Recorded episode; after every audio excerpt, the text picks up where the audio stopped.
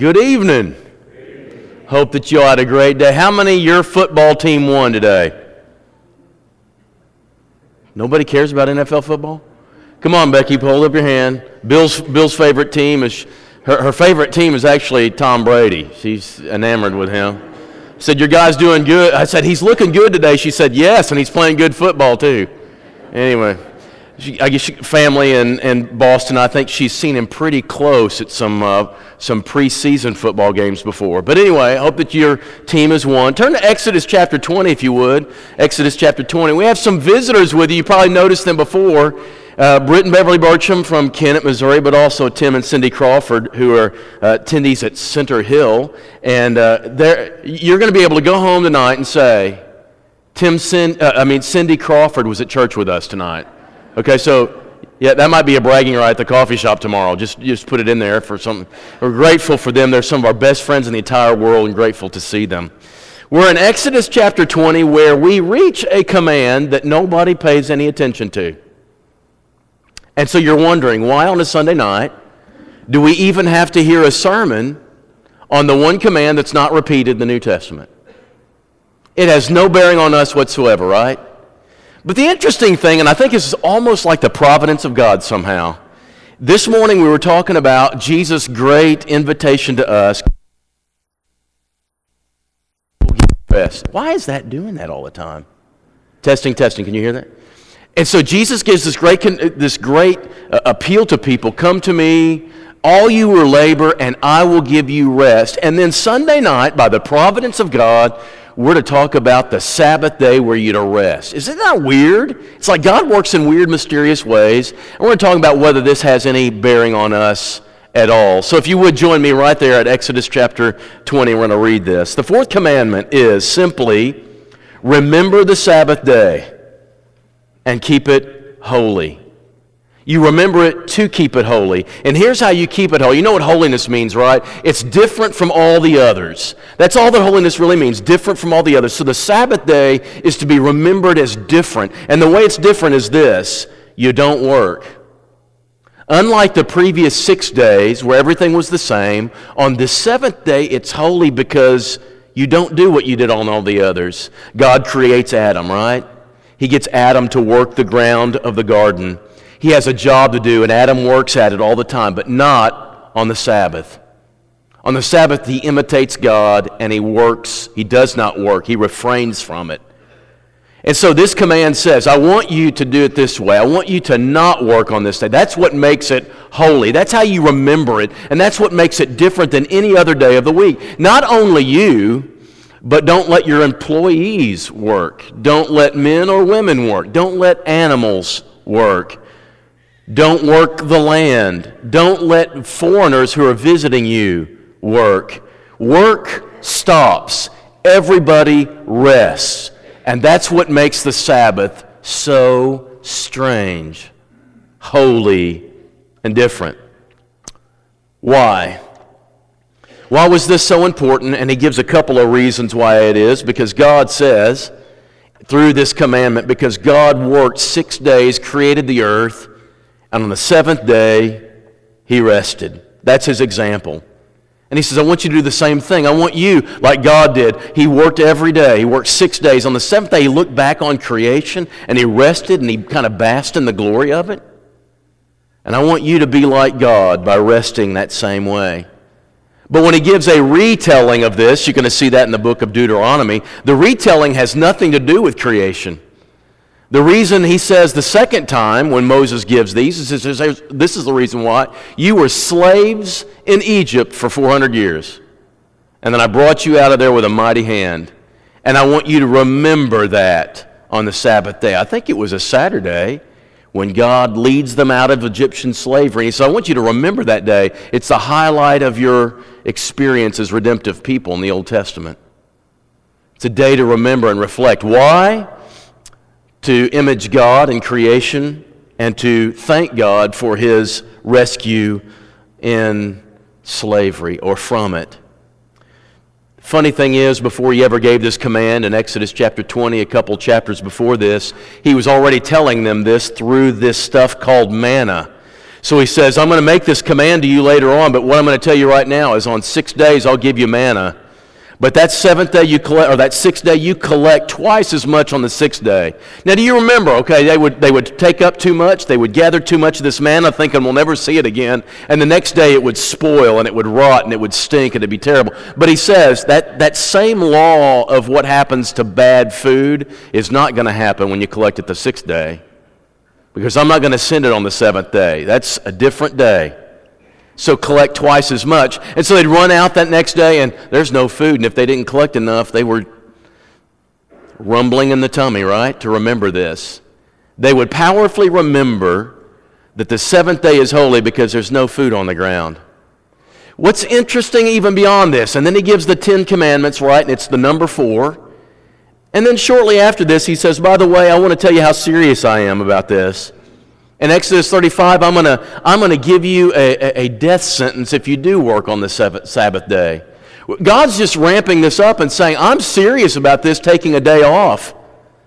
I'm going to stick a death penalty to it. And then to illustrate that he's serious about this even more so, you remember in Numbers chapter 15 when this guy starts collecting sticks on the Sabbath day? He's out there gathering sticks, and everybody's like, what are you doing? This is a different day. This is a holy day. You're not supposed to do that. And they go to Moses, and Moses said, what do we do? And God says, here's what I want you to do. This guy's got to die. I've got a death penalty connected to the Sabbath day, so he's got to die. But I want everybody to participate in it. I want everybody to walk home today knowing how serious I am about Sabbath. And so everybody picks up rocks, and they take this guy out there, and the whole congregation. So let's say we're not supposed to do this, and Paul's out picking up sticks one day, and we're not supposed to do this, and so the entire church, right after the final song is said, right, we're going to have the shepherd's prayer, now everybody get your rock, we're going to go outside, and we're going to stone Paul out in the parking lot. And then we go out and kill him. Everybody goes home that day knowing this. God is serious about this Sabbath day command. He wants you to take the day off. I keep thinking about church camp. I'm the director, so I make up the schedule, and one of the things I force the kids to do with great moaning and great consternation and complaint, when I hear that growl, that collective, oh man, they have to go back to the cabins and rest from 1 to 1:45. No kid wants to do it. Every adult is dying to. But none of the kids want to do it. It's like a penalty. It's like a punishment to make me take the day off. And it's interesting how corporations today have to force their workers to take their vacation time. Force you to. It's strange, isn't it? Phil Rampy works for the government. You know this. You know right now, if he goes in and he does his government job right now, he could be arrested because it's against the law to work, right, because of this shutdown thing. I can see this and I understand this among young people, but I think today, what if the city of Jonesboro decided every day from 1 to 2 is a siesta for everybody? How many thinks that would be a good idea? Adults, I think so. I think kids would say, no, I don't want that. It's really strange, but God is saying to them, I want you to know you are to make this day holy. You're to view it as different. It's supposed to be some kind of different day. Unique command. One of those identity markers. When people talk about Jews, other nations of people are talking about Jewish people. They talk about their weird thing about circumcision, which I've always wondered, how did you know? But the other one was this. These weird people take every Saturday off. The rest of the world's going.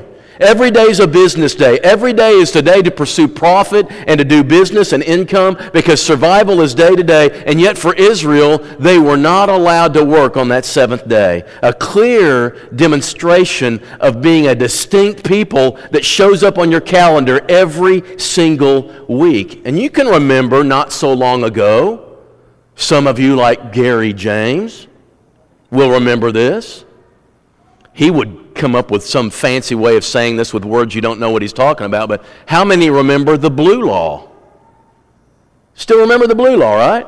Wouldn't let you open up your business unless you were one of those grocery people. You couldn't open up your business on Sunday. Everybody needs a day off, right? Now we're a prosperous nation. We should not be restricted in whatever we can get at any time. And so the Blue Laws have been wiped off the books, and the only one remaining is the one where you want to eat every Sunday, Chick-fil-A, right? Or whatever that, Hobby Lobby. There are a few of them like this, but most people are like, one sign of prosperity is we never close 24 hours a day, 7 days a week.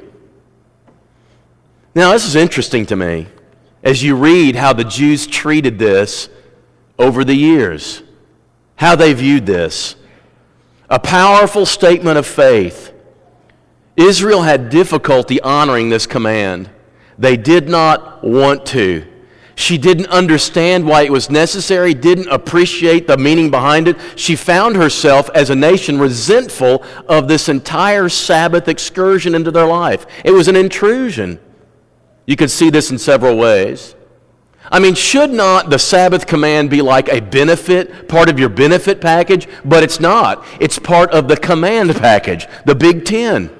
God had to say one of the Big Ten that you can't do is work on Saturday. And you'd think everybody go, yeehaw, right? Because it's a holiday, a paid holiday. Nope. They just complained. God even had to put a death penalty on it to get them to observe this, to threaten them for not honoring this day off God wanted to give them. They felt like they were losing ground to the other nations. Let me give you some passages on here. Jeremiah, I think I've got this on here. Listen to what Jeremiah says when he talks about this. And he goes on through verse 27 to talk about this. We're not going to go on to the rest of it. But he says, "Thus says the Lord, take care for the sake of your lives. Do not bear a burden on the Sabbath or bring it in on the gates of Jerusalem. And do not carry a burden out of your houses on the Sabbath day. Do any work. Keep the Sabbath day holy as I commanded your fathers. Yet they did not listen or incline their ear, but stiffened their neck that they might not hear and receive instruction." Israel didn't want to hear it. Don't tell us about taking the seventh day off. We want to work. He goes on to say through verse 27, "If you'll do this, I'll bless you. You'll never have an enemy step a foot into your cities if you will just honor the Sabbath." They wouldn't do it. Amos chapter 8. Listen to these people. See if it doesn't sound like us. "Hear this, you who trample the needy and bring the poor of the land to an end, saying, when will the new moon be over, that we may sell grain, and the Sabbath, that we may offer wheat for sale, that we may take the ephah, make the ephah small and the shekel great, and deal deceitfully with false balances, that we may buy the poor for silver and the needy for a pair of sandals." When is the Sabbath going to be over so we can get back to business as usual? And you see them like camped out at the city gate, waiting for the gate to be open so they can go out and put their wares out there and start selling. When's the stupid Sabbath going to be over? Missed it. A blessing from God, zoom, right over their head. It was a day that took away from them being able to exploit other people. Nehemiah chapter 13, verse 15 is another one. Nehemiah had to go in there and he had to shut this stuff down.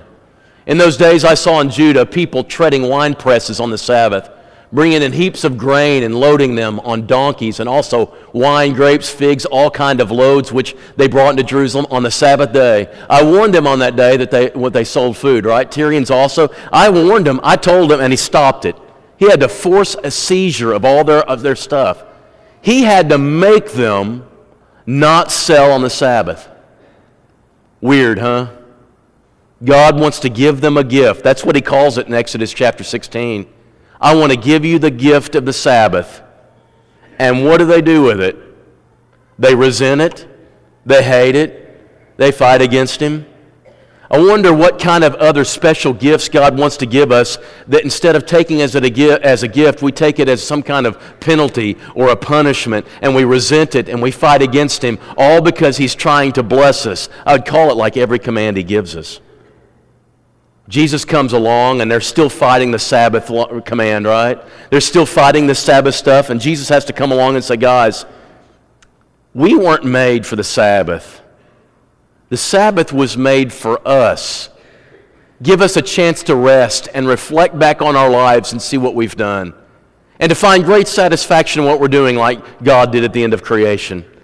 Israel just constantly resented this and fought against it and was rebellious against it. And yet here is God in the Big Ten saying, "I want you to remember the Sabbath day and keep it holy."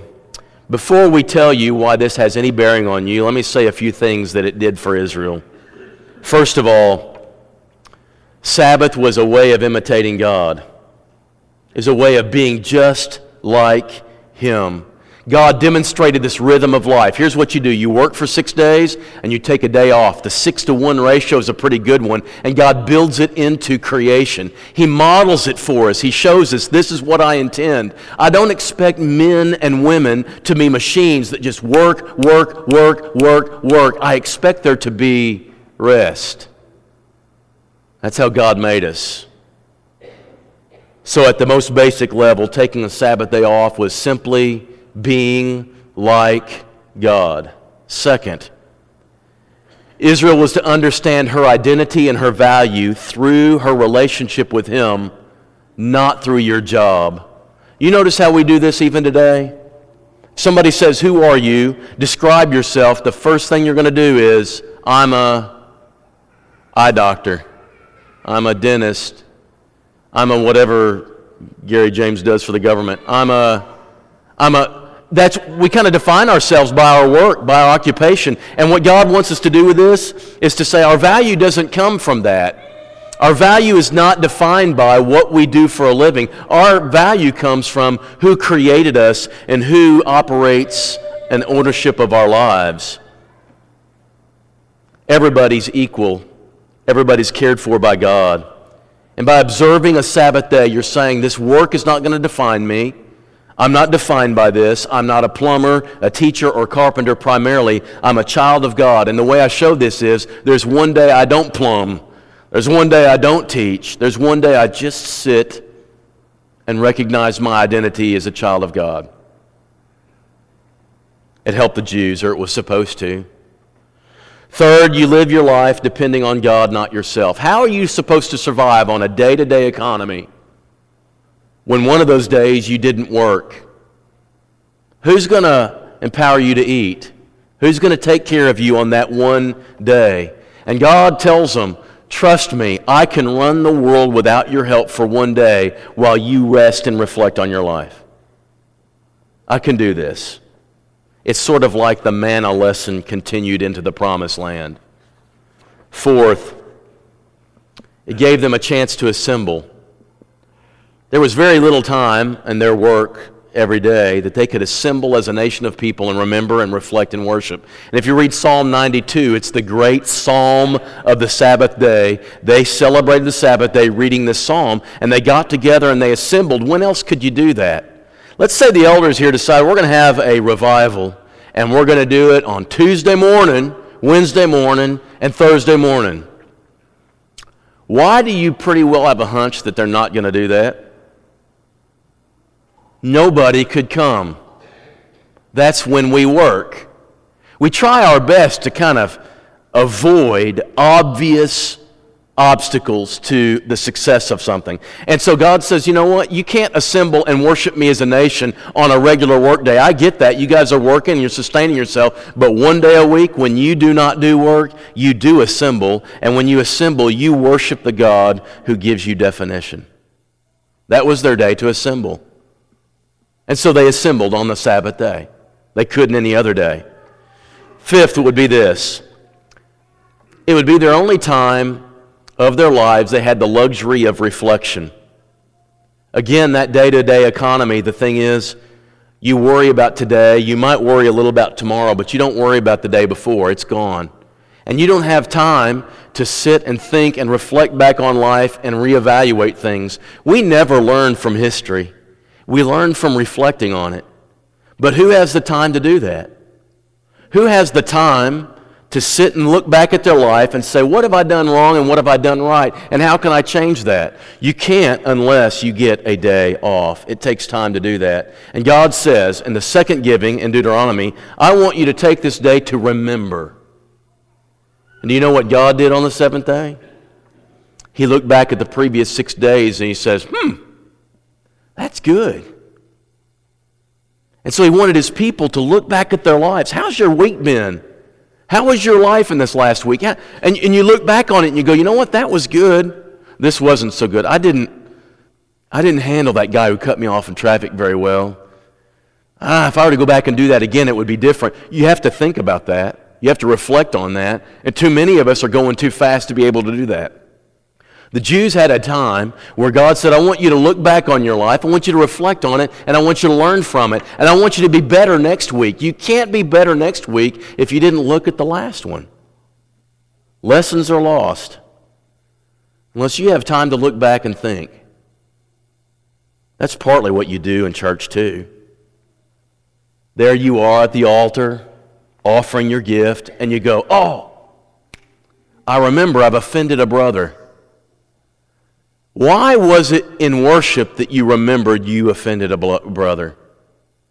That's one of the few times where you're evaluating your life.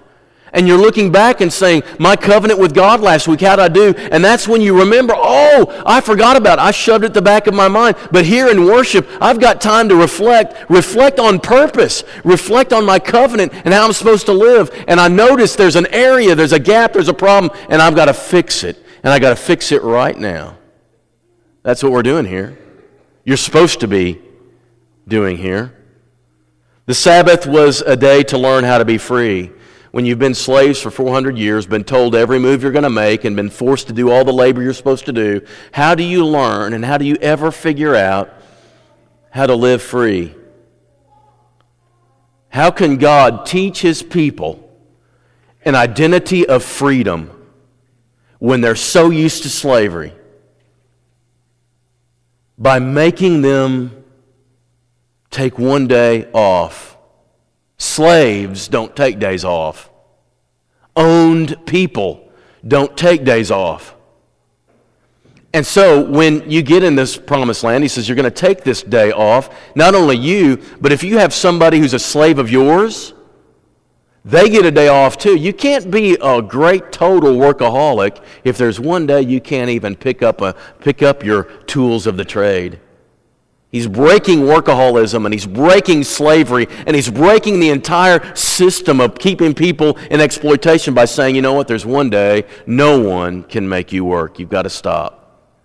That's an amazing favor of ecology and fairness. And finally, for one of ours, I don't know that Israel would have understood this, but the Hebrew writer makes us understand this, that their day off was practice for eternity.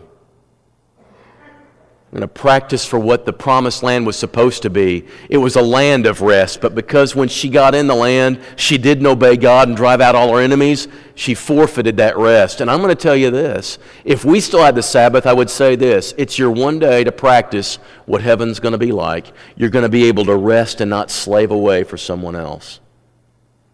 Now, all this is interesting, at least to me.